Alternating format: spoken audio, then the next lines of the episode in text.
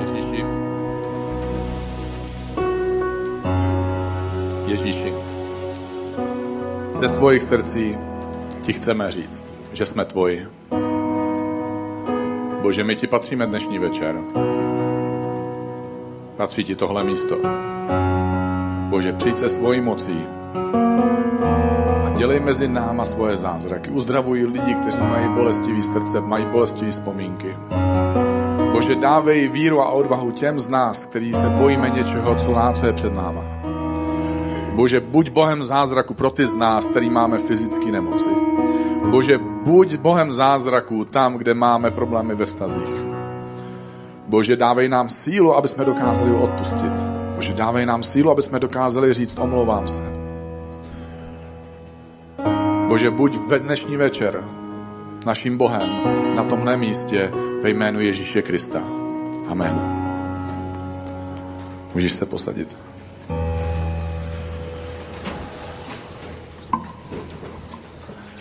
Je to úžasný, když se můžeme sejít na takovémhle místě a můžeme dát Bohu celé svoje srdce, když nám kapela takovým krásným způsobem pomůže, že? Je to jiný, než když doma se člověk snaží ráno, když se zbudíš, že? Jaký to je? Když se ráno zbudíš, teď to cítíš jako, nevím, jak to cítíte vy. Moje manželka, když ráno stává Kristýna, tak ona stává jako na pružinu. Bang! A pak slyším, jako, jak běží ze schodu, protože a ptám se, co jsi šla dělat, jako něco se stalo. Ona, nešla jsem si udělat kafe. Takže mě to trvá tak 20 minut, než otevřu oči, pak 10 minut se protahuju ještě, pak si ještě zdřímnu a pak si pár minut ještě probíhám oči a protahuju se. Takže každý z nás to má jinak, ale tohle je krásný, když můžeme přijít na takovýhle místo, otevřít svoje srdce a říct, bože, tady jsem a chci tě chválit uprostřed těchto lidí, uprostřed lidí, kteří tě přišli ctít, kteří ti přišli dát svoje srdce. A Ježíš Ježíš je zvláštní osoba v našich životech a taky zvláštní osoba v historii, protože křesťanství je zvláštní věc celkově, protože jsme víra, kde se radujeme z toho, že náš zakladatel zemřel. Ale stalo se mu to v jiný den než v neděli a tak se scházíme v neděli. Takže kdo se v tom má vyznat? A proto je tolik církví a různých, eh, různých eh, teologií, nebo jak se říká, denominací. A Ježíš navíc ještě eh, říkal věci, které se dají vyložit čtyřma nebo pěti různýma způsobama. Do toho občas mlčel. Takže není do dneška jistý, jestli mlčení znamenalo v jeho případě souhlas, anebo prostě mlčení znamenalo pouze mlčení.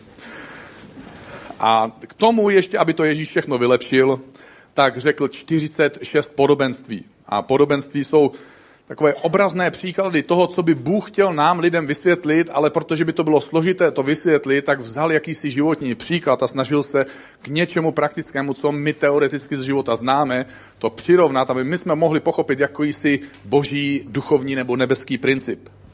A vím, že i tohle je složitý a že i na tomhle se my křesťané dokážeme eh, nedohodnout a Vzpomínám si na to, když jsem byl FT, FT, FT v 21 letech na biblické škole ve Švédsku. Byl jsem hrozně šikovný kluk na angličtinu, takže jsem tam šel s deseti lekcema angličtiny pro začátečníky, protože jsem vždycky začal a u desáté lekce jsem skončil a pak jsem si říkal, že musím začít znovu po roce dvou.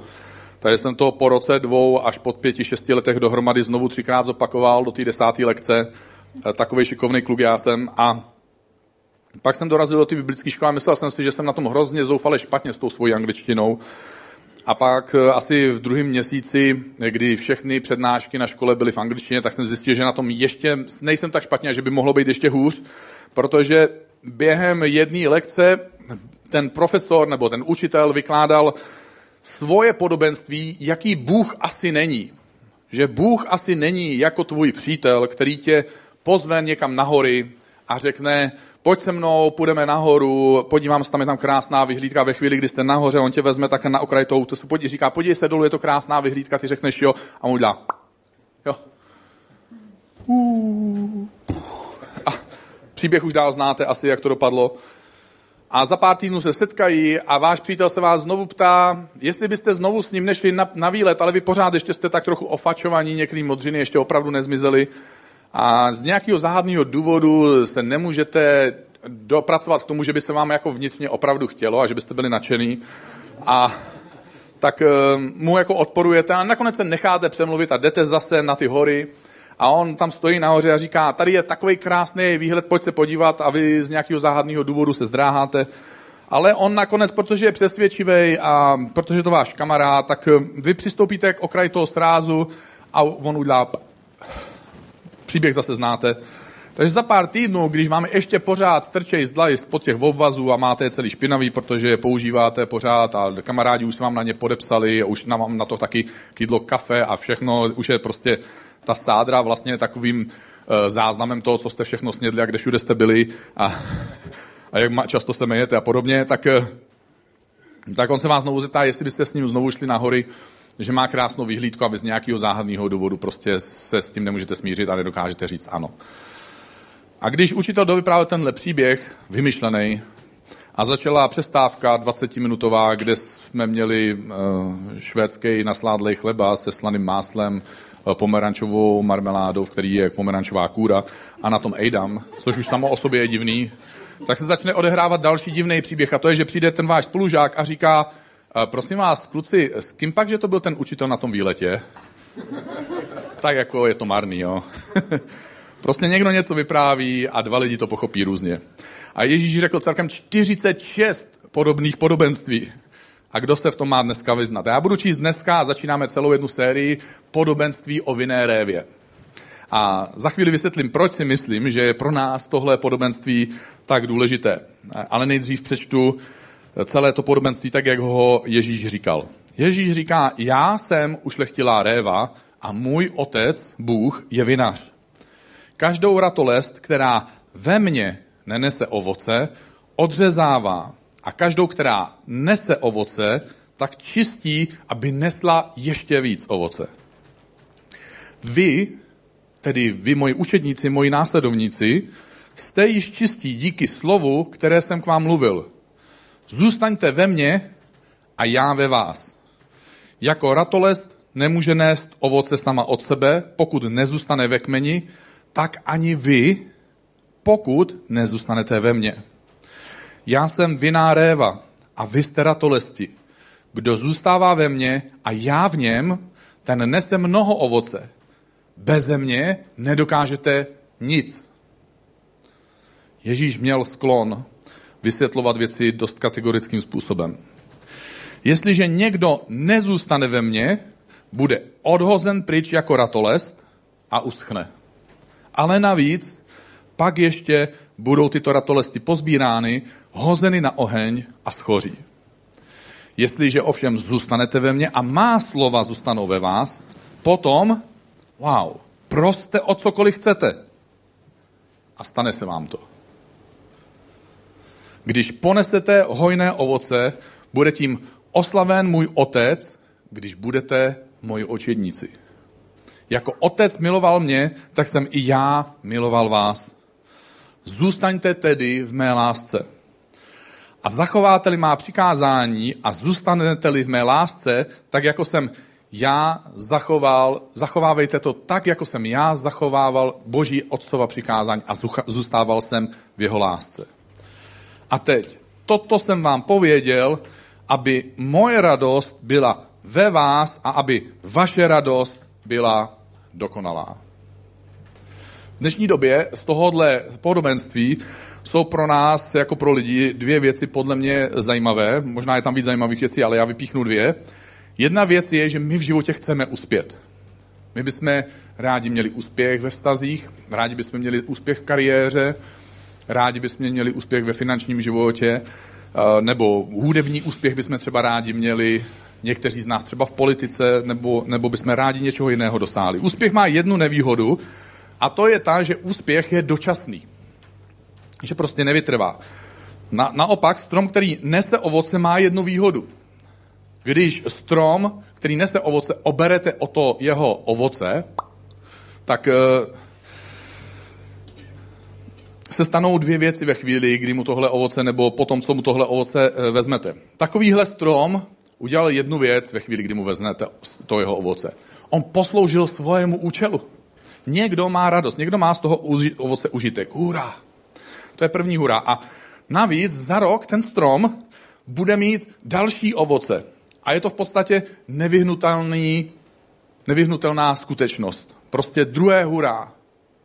A Ježíš řekl, já jsem ušlechtilá réva, nebo Ježíš řekl, kdo zůstává ve mně a já v něm, ten navíc nese mnoho ovoce. A nemluvil o úspěchu, mluvil o ovoci, protože ovoce je trochu jiné, má trochu jiné vlastnosti než samotný úspěch. Ne, že by nám Bůh nepřál úspěch, ale on nám přeje něco ještě trochu jiného a ve skutečnosti něco ještě trochu lepšího, než je úspěch. A to je, že nám přeje, aby jsme nesli ovoce. Druhá podle mě zajímavá věc tohle podobenství je, když Ježíš vysvětluje, proč vlastně nám tohle podobenství říká, protože to je jedna z těch, jeden z těch okamžiků, kdy Ježíš opravdu říká mnoho věc za sebou, které jsou zaznamenané. V angličtině je takzvaná Red Letter Bible, to znamená Bible, kde všechno, co řekl Ježíš, je zapsáno červeně. A když si ji otevřete, tak zjistíte, že tou červenou tam docela ti vydavatelé šetřili. Protože až za stolik toho Ježíš, ta jeho přímá řeč, až za stolik toho v Bibli zaznamenáno není. A tohle je jedno z míst, kdy Ježíš mluví několik mnoho věd po sobě.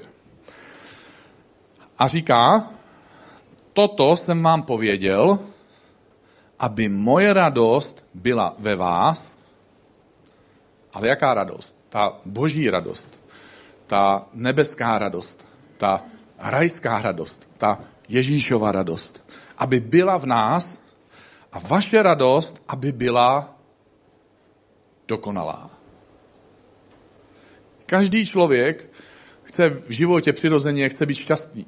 Ve Spojených státech amerických to dopracovali tak daleko, že si dali do svojí ústavy jednu větu, která říká, každý občan Spojených států amerických má právo na štěstí. Tak teď nevím, jak to chtějí jako zajistit, ale mají to tam napsané aspoň. A v časopisech nebo v moudrých knihách dneska na internetu jsou různé recepty na štěstí. Někomu je 109 let, tak se optají, jaký je jeho recept na štěstí. A protože celý život hulil a střídal lolky, tak prostě říká, že tohle je jeho recept na štěstí. A pak má někdo hodně peněz, tak se optají, jaký je jeho recept na štěstí. Pak je někdo 70 let ženatý, tak se optají, jaký je jeho recept na štěstí. A Ježíš, Ježíš se, se nikdo nikdy nezeptal, jaký je jeho recept na štěstí. Ani v Playboy se ho nezeptali. A Tady, tady Ježíš ukazuje, jak můžeme zažít něco, co on se odvažuje nazvat dokonalou radostí. A my můžeme zažívat dokonalou radost.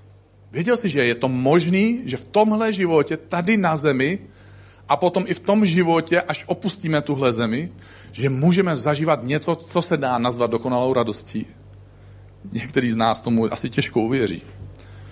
A to tehdy, když jsme v něm a on je v nás.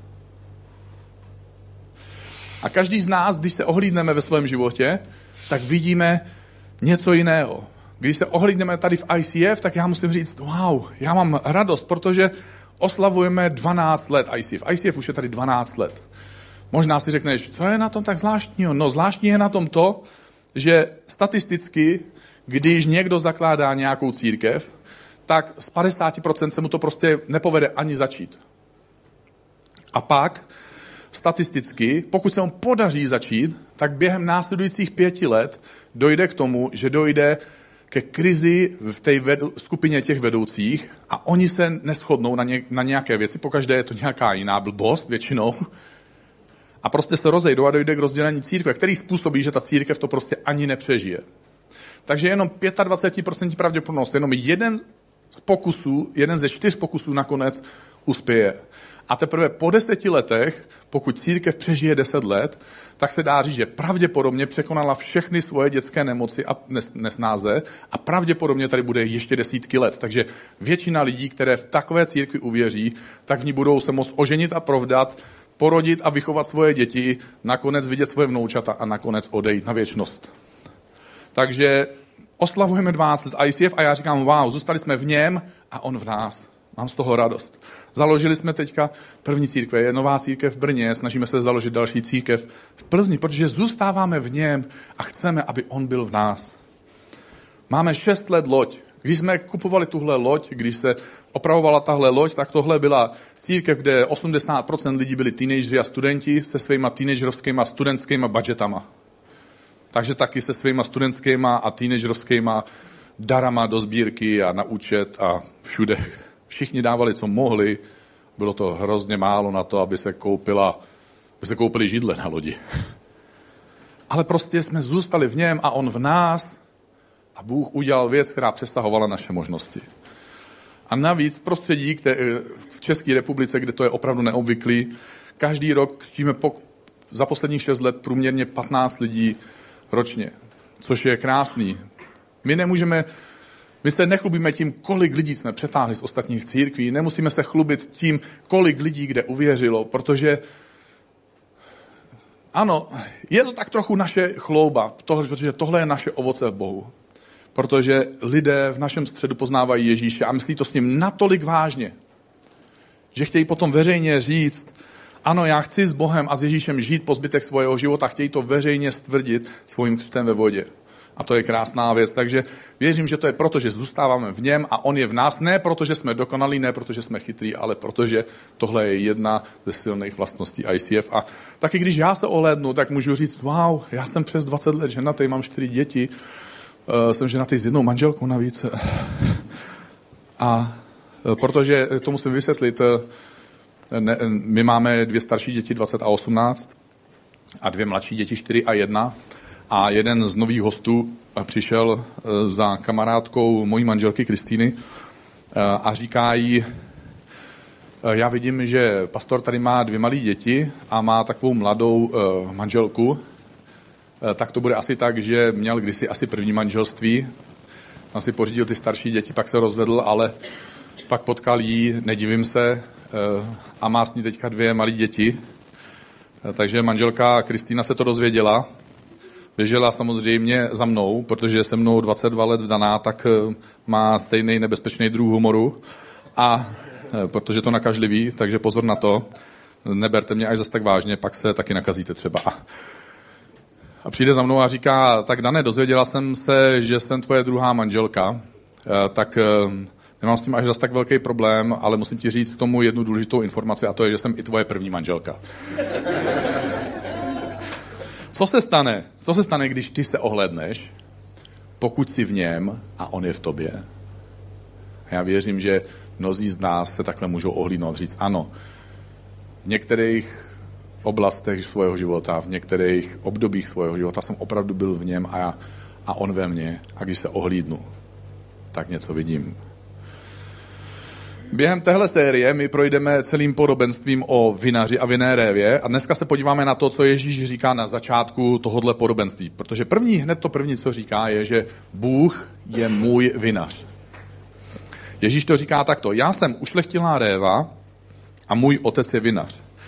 V tomhle podobenství Ježíš je vinný kmen, my jsme ratolesti nebo větve, které na tom kmeni vyrůstají a Bůh je vinář. A pojďme se podívat, jak skutečný pravý německý mluvící vinař vysvětluje, jak je to tedy s vinou révou. Pojďme se podívat na video.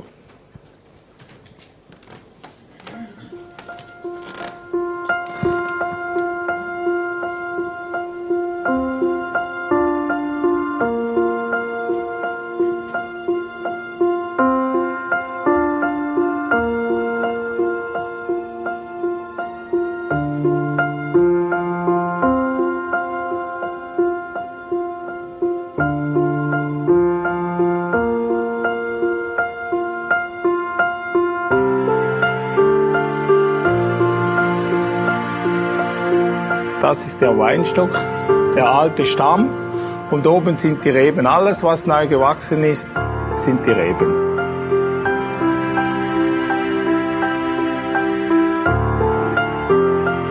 Als erstes drückt es die Triebe heraus.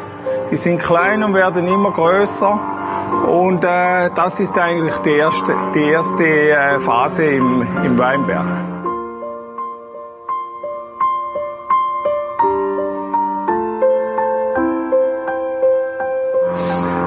Nachdem dass es lange tot ist, also vom November bis im äh, März, April äh, läuft eigentlich nichts. Erst wenn es warm wird, fangen die die Reben anzuwachsen.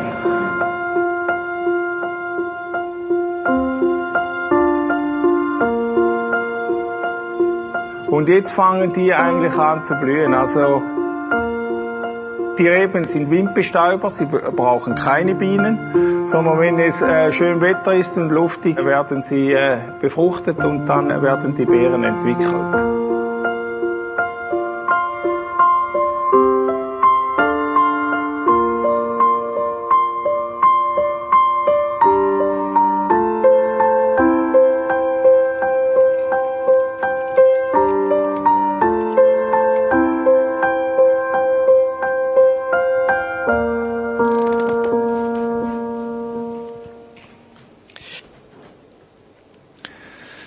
Jedna z věcí, která je pro Boha jako pro vinaře charakteristická, je, že on z nás, z tebe a země, chce vymáčknout podobně jako vinař z vinné révy to nejlepší. On je jako profesionální kouč, který vede toho svého svěřence na pomyslnou olympiádu. Takže všechen svůj coaching, snahu, přátelství, čas, nabádání, pochvaly, všechny kárání, pozbuzování, diktování jídelníčku, omezování životního stylu, všechno to jsou pro něj jenom nástroje k tomu, aby dovedl toho svého sportovce k tomu nejlepšímu výsledku. A možná řekneš, no, proto nejsem olympijský sportovec, protože kazateli já jsem tvrdý oříšek. Já eh, se nerad měním, jsem divnej, tak trochu, říkají mi lidi, Eh, protože jsem vlastně unikátní a ani Bůh mě nezmění, protože prostě už jsem takovej. Ježíš na začátku svojí služby, když se dožil 30 let a, a začal si vybírat 12 učedníků, tak mezi nimi byli dva lidi, nechci je projít všechny, ale dva lidi jsem si vybral pro dnešní večer jako příklad, jako dva silné protiklady. Byl tam Petr, což byl takový jesmen, na všechno říkal ano, Eh, typický extrovert, vždycky ho bylo slyšet, vždycky mluví první, znáte takový lidi, že? Jo, a někteří takový jste dokonce. A prostě tyhle lidi neminete. A Ježíš třeba Petrovi řekl, Ježíš rybaří, jo, na rybách, posledních rybořil v dětství, když byl malý, koukal se na tátu, jak jezdí na ryby, pak jezdil s tátou na ryby, pak začal jezdit sám na ryby. Najednou přichází Ježíš z ničeho nic a říká, pojď, následuj mě. Petr se neptá jako, a na jak dlouho, kolik hodin denně, kolik za to bude, jaký budou dovolený a co víkendy, prostě bonusy budou, nebudou, jo, stravenky a tak dále. Prostě Ježíš řekl, OK. To není nos normální a pak, pak spolu pár měsíců takhle prochází Galilei, Ježíš dělá zázraky, káže, Ježíš mu najednou říká, Ježíš, Petře, víš, že pro mě jednou zemřeš? A on říká, jasně, klidně, cokoliv. A počkej, co jsem to řekl? K čemu jsem to řekl? Ano. Pak, pak Petr je se svýma kamarádama, takzvanýma učeníkama Ježíše, eh, na, na, na lodi, eh, rozbouří se moře, teď eh, je tma, oni se skoro potápějí, najednou na vlnách přichází jakýsi, jakási postava, oni se začnou bát, že to je duch, jo, takže je to je nějaký duch, jo, Ghostbusters, jestli jste viděli, tak prostě něco takového, jako si představovali, akorát, že neměli hollywoodský filmy tehdy, takže prostě měli to naživo, chudáci, a říkali, jako kdo seš? On říká, no já jsem já. Eh, já jsem já jako Ježíš, jak poznám, jestli je Ježíš, naše maminka má jiný hlásek. A oni, eh, on říká, no tak eh, Petře, vyzkoušej to, vstup na vodu. A Petr říká, dobře, to je dobrý nápad, já jdu. Jo? Fyzika, jasný, v pohodě, celý život jsem strávil na vodě, vím, jak to funguje. Pak, pak Ježíš mu říká, Petře, oni mě zatknou. A Petr říká, nevadí, už mám dva meče. Jo? Pa, pak přichází do té zahrady dokonce, kde ho zatýkají. A Petr se ani nestačí Ježíše zeptat, co, jak by si to jako představoval, co by si přál, co by si přál, aby Petr dělal. A Petr jako u, u, ukrojí, usekne jednomu vojákovi ucho. A to, to nebylo jako tak, že Petr si řekl, jo, začnu jako zprava, jako, jako se dělá šunka plátek po plátku, jo, že nejdřív vezmu ouško a... Ne, prostě on do toho šel, že? Už víme, teďka už víme, jaký byl. Prostě ano, jo, Ježíš je tady, jdou vojáci zatknout, já vím, co mám dělat. Naštěstí se netrefil a usek jenom ucho. Jo, jinak by Ježíš musel řešit nějaký jiný problém ještě. Takže Ježíš to vyřešil. Pak teda nakonec přeci jenom Ježíš je zatknou, pak ho mučí, on umírá, nakonec je vzkříšený. A Ježíš je začený a, a, ptá, a oni se ptají Petra. Říkají, Petře, uh, ty jsi taky jeho učedník, ne? A ne, ne, Nestačilo to ani promyslet a už měl odpověď zase. Uh, počkej, ale ty jsi ho následoval, ne? Jak myslím na, na Facebooku, na, na Snapchatu, jo, na Instagramu. E, je, se podívejte na moje profily, tam nikde ho nemám, jako, že bych ho následoval. Jo, a, a v přátelích nikde. No ale vždyť jsi byl s ním, ne? Ne, já jsem s ním nebyl, přísahám, jo? Vůbec ho neznám. Takže v jednu chvíli je ochotný riskovat všechno, opustí všechno, je ochotný riskovat všechno, takže to není úplně obyčejný jako křesťan. To je hodně nadšený, extrémní, zapálený, přesvědčený křesťan. Většina z nás tohle takhle radikálně nikdy neudělala. A najednou chce prostě dokonce pro Ježíše umřít, má meč, seká uši, prostě taky jsme nedělali ještě v životě pro Ježíše, ani nemusíte začínat to všechno, nemusíte úplně. A najednou Ježíš je začený a on opouští svoje povolání, opouští svoje poslání a opouští toho člověka, tu osobu, která mu to jeho životní poslání dala.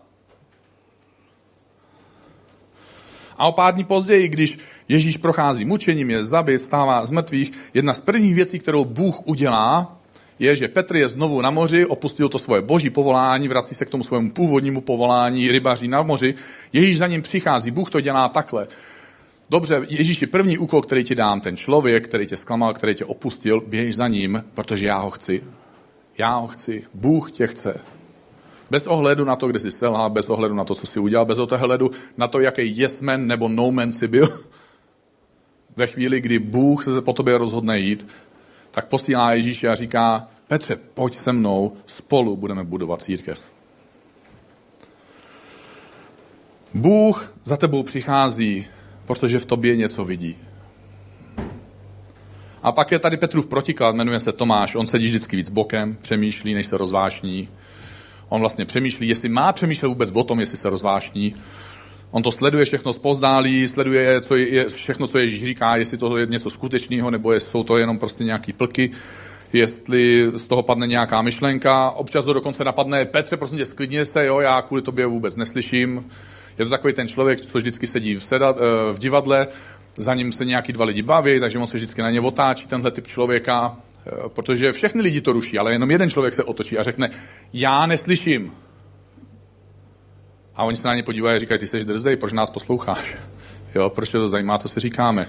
Takže tenhle člověk vždycky zažívá nepochopení, on má pocit, že lidi mu nerozumí, že Bůh mu nerozumí, že možná Ježíš mu nerozumí. A Tomáš tohle všechno zažívá, není si jistý. Znovu Ježíš umírá, prochází mučením, umírá, je, vzkříšen, je pohřbený, vzkříšený. Ježíš k němu přichází. On ho vidí na vlastní oči. To není jako, že my jsme ho nikdy neviděli. A on viděl na vlastní oči. Kurňa Tomáš, máš šťouravou otázku. Ježíši, můžu si zašťourat?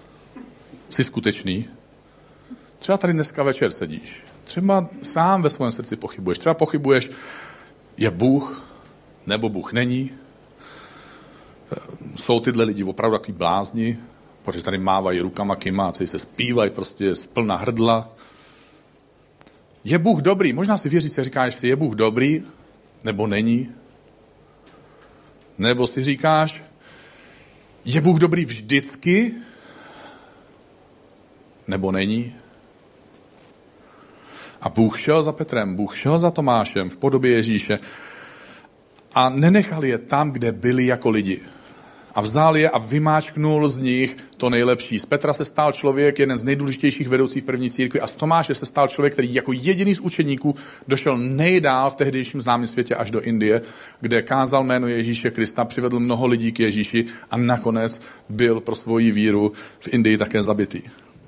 V církvi mezi náma jsou různí lidé ale Bůh se z tebe i země snaží vytáhnout a vymáčknout to nejlepší. Bůh jde po nás a on má v ruce takovéhle zahradnické kleštičky. Šmiky, šmik. A stříhá ne pro radost ze stříhání, ale pro radost z toho budoucího výsledku. A to je hned druhý zkaz toho podobenství o vinaři a vinné révě. Vinař odřezává větve, aby ovoce bylo větší. Ježíš říká, každou ratolest, která ve mně nenese ovoce, odřezává. Bůh odřezává všechno, co v našem životě, tohle se týká následovníků Ježíše, tohle se netýká, pokud jsi host, takže můžeš si ulevit v klidu, ale pokud jsi následovník Ježíše, tak se ti to děje. Bůh odřezává všechno, co v našem životě nenese ovoce. A já věděl, že se do toho klubu nemám hlásit. Vinař ví, že viná réva musí mít ideálně tři větve a že každá další větev oslabuje a obírá o zdroje ty zbývají ty první tři větve. Když jdeš večer spát, tak jsi unavený nebo unavená. A nejde o to, jestli jsme unavení, protože jsme toho hodně udělali. Jde o to, jestli jsme unavení, protože jsme udělali to, co je důležité. Jestli jsme dělali v tom dni něco, co je naše poslání. Jestli jsme měli čas a sílu na to dělat něco, co máme dělat.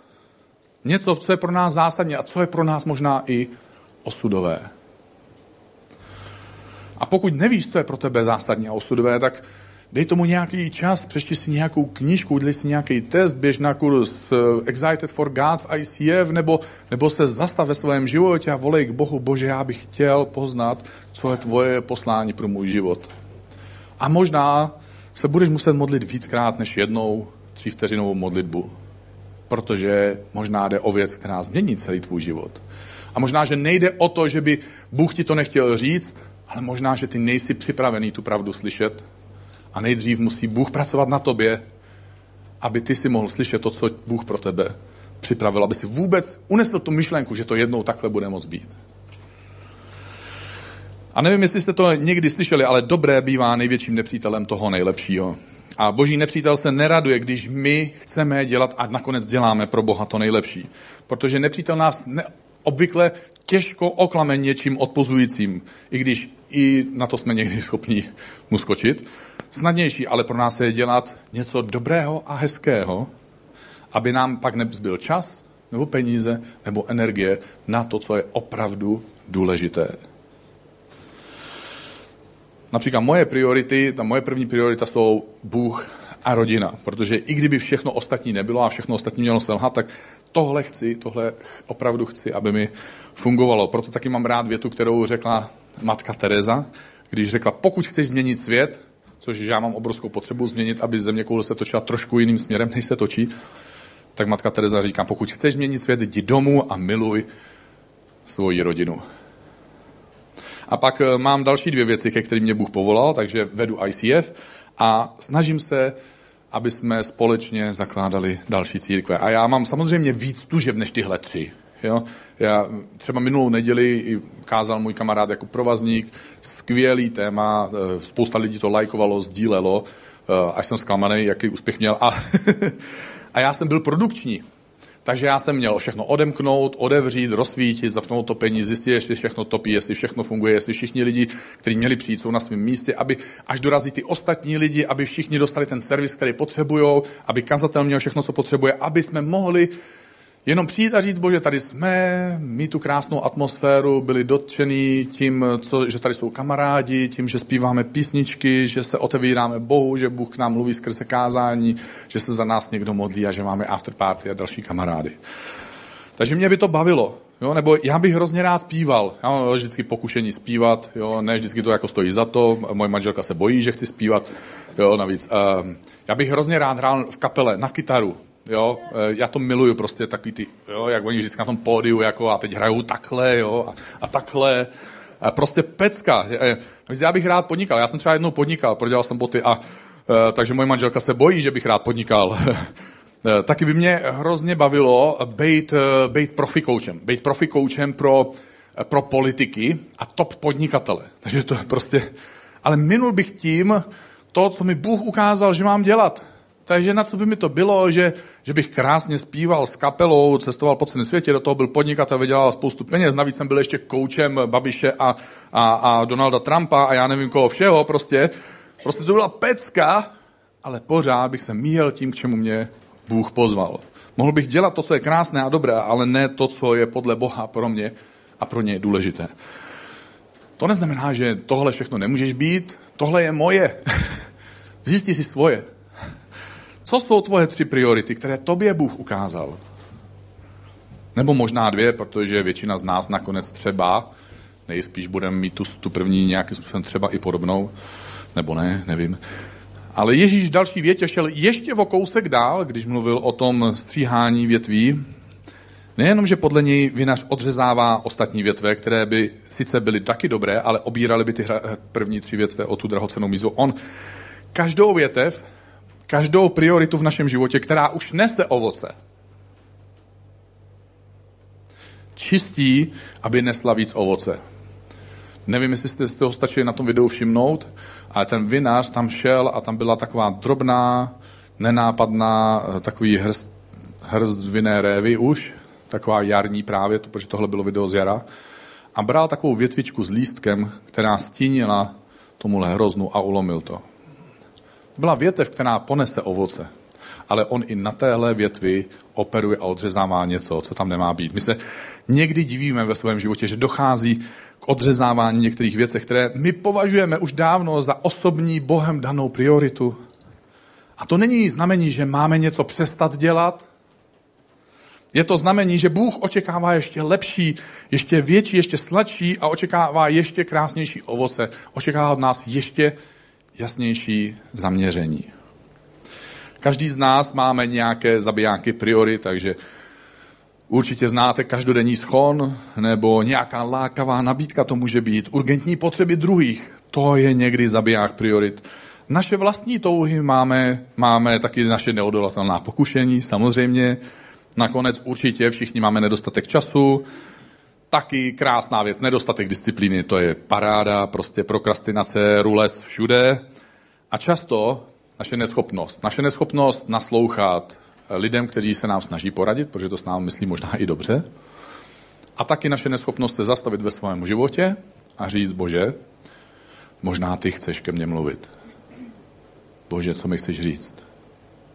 Naše neschopnost naslouchat je naším největším zabijákem priorit. A třetí a poslední zpráva pro dnešní večer, kterou vidíme na začátku tohohle podobenství o vinaři a vinné révě, je, že vinař nám pomáhá vytrvat. Ježíš řekl, zůstaňte ve mně a já ve vás. Zůstaňte ve mně a já ve vás. Jako ratolest nemůže nést ovoce sama od sebe, pokud nezůstane ve kmeni, tak ani vy, pokud nezůstanete ve mně. Jaro má vždycky svoje kouzlo, protože jarem všechno začíná. Nejdřív je tam takový ten právě, nevím, jestli jste někdy viděli zimní vinici, to je takový prostě takový skroucený kmeny, takový prapodivný tvary, tak se tam, tam divně kroutí. Jinak je to, jsou tam dráty, všechno je holý. Mezi těma drátama není nic. Tam nejsou větve. To všechno je ostříhaný na holej kmen. Ale přichází jaro a najednou všechno, přijde to teplo, všechno vyroste. Vyraší ty listy, vyraší ty větvičky, listy zazelenají, krásná čerstvá zelená barva, je tak zelená, až je to kýčovitý, když byste to namalovali, tak vám to všichni strhají, všichni kritici, protože to není dostatečně, nevím co, nejsem odborník na umění, takže to ani neumím říct. A do toho to rozkvete. Té všude jsou květy, všechno je krásný, úplně dokonalý, během pár dní a najednou já bych potřeboval ty květy. Možná dostanu květy na plátno a najednou wow, květy jsou pryč. A místo krásných květů jsou tady malinké, ošklivé, kyselé, nechutné kuličky. Nevím, jestli jsi to někdy zažil. Super začátek. Tak dobře to začalo. Všechno se to rozběhlo. Vypadalo to, že to bude fungovat. Že to byl opravdu geniální nápad, nemělo to chybu. Doteďka jsem si to myslel a všechno je pryč. Jak se cítíš? Nebo jak se cítil? A Bůh říká, já vím, ale zůstávej ve mně. Zůstávej ve mně. Nevzdávej se. V knize Levitikus, které se také říká třetí kniha Mojžíšova, se píše, až přijdete jednou do své země, do té svojí Bohem zaslíbené země a zasadíte jakýkoliv ovocný strom, nechte na něm jeho ovoce. My máme sklon ve chvíli, kdy se objeví první ovoce, první výsledky, začít to trhat. A Bůh říká, po tři roky pro vás bude nepřijatelné, nesmíte ho jíst. Protože vždycky, eh, zvlášť když zasadíte vinou révu, u jablek to například platí taky, že prostě první rok nic moc, a nestojí za to to trhat a jíst, druhý rok taky nečeká se, čeká se. A v tu chvíli nejde k tomu o to přiběhnout ke stromu a začít jo, to, to, to není hezký jablíčko, takže tuhle větev ostřihnu, tady ta taky moc nerodí, to taky ostřihnu. Ne, musíš dovolit, aby ta větev, aby ty si zůstal v něm. Nesmíš přijít sám k sobě a říct, ono to Ježíšem nefunguje. Když zůstáváme v něm a on v nás. Takže jak vypadá, protože pak říká, čtvrtého roku, ať je všechno jeho ovoce posvěceno k oslavě vašeho Boha. Aby vám rozmnožil jeho úrodu. Teprve pátý rok jeste jeho ovoce. Jak to vypadá, když Bůh říká, jak vypadá zdravý růst? On říká, no první rok očekávej žádný hrozny, druhý rok pár hroznů, třetí rok kyselé hrozny, nesklízej příliš brzo. Když začínáš podnikání, první rok, tyjo, je to těžký, druhý rok se něco děje, třetí rok je to takhle, něco se děje, ale pořád ještě to nestojí za to. Čtvrtý rok podnikatel má po, konečně výsledky. Statisticky to tak vychází ve čtvrtém roce. Jo, konečně výsledky, nějaký prachy jsou, udělá chybu. Místo, aby nechal ty výsledky pro budoucnost, aby je investoval zpátky místo aby je vrátil do té svojí vinné révy, místo aby je vrátil do té půdy, aby se to znovu rozložilo, aby to znovu se stalo investicí, aby to v pátý rok mohlo přinést to opravdu skvělé ovoce, tak on to začne jíst. A diví se, že mu nezbylo na investice. Podobně je to ve vztazích. My začneme s někým chodit. První týden, druhý týden, třetí týden už vypadá zrale ten vztah. Už by se dalo jíst to ovoce, ty třešničky na dortu by se dali zbaštit. A některý lidi udělají tu chybu a snědí ho. A pak se diví, že najednou to nefunguje.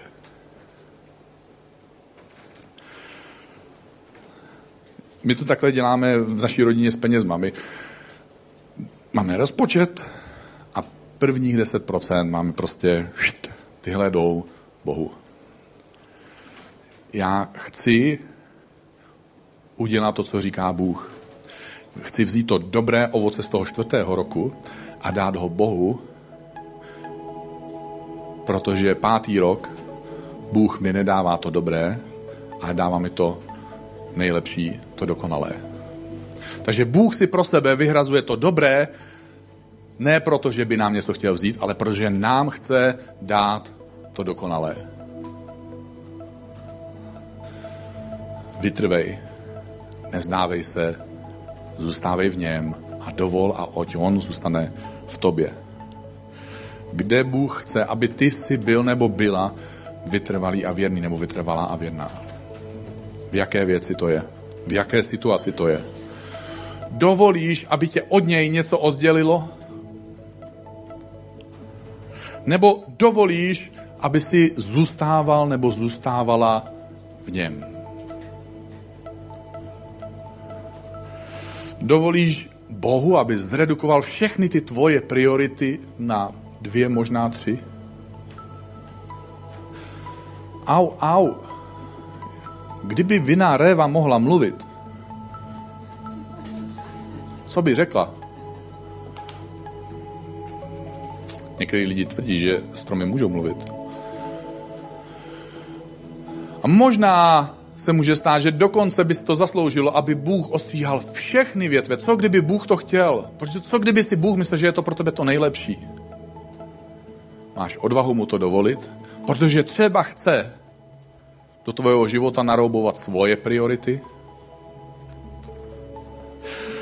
Dovolíš vůbec Bohu, aby byl tvůj vinař? Takže v tenhle okamžik já bych eh, se hrozně rád modlil a hrozně rád bych ti dopřál tu příležitost se modlit se mnou, takže jestli chceš, tak se můžeš postavit. Protože tohle je sice ano, tak trochu kázání, ale tak trochu z mojho pohledu je to i proroctví pro některý z nás. Protože si myslím, že Bůh po některých z nás chce, aby jsme mu tohle možná poprvé v životě a možná se k tomu vrátíme, protože jsme to někdy v minulosti řekli, aby jsme mu řekli, Bože, ty jsi můj vinař. Bože, buď můj vinař. Bože, já vím, že mi odřezáváš věci, které nepřetrvají věčnost. Bože, mě to někdy tak bolí, ale mám radost, Bože, protože chci vědět, chci si to uvědomit, že to děláš, protože vidíš lepší možnost. Že ze mě chceš vymáčknout to nejlepší. A Bože, já sám pro sebe to chci. Chci vidět to tvoje velký ovoce, který nakonec pro mě bude vlastně i sladký. A tak ti dávám, Bože, svolení v mojem životě odřezávat to, co ty chceš. A Duchu Svatý, potřebuju tvoji moudrost dneska večer. Potřebuju tvoji moudrost od dnešního jde dál. Abych viděl, jaké jsou ty boží priority pro můj život. Já bych rád teďka to dovolil tobě a sobě pár okamžiků, aby náš kamarád Andrej na klávesi mohl chvilku hrát. Aby jsme těchto pár okamžiků dali tomu, že budeme přemýšlet o tom, nebo dáme Duchu Svatému prostor, aby nám řekl, co on chce dělat v našem životě.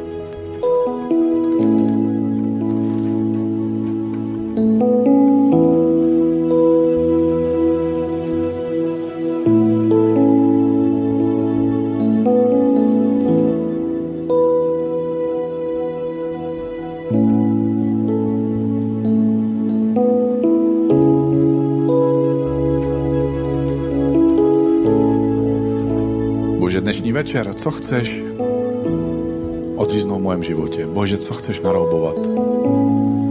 Bože, udělej to v mojem životě ve jménu Ježíše Krista. Amen.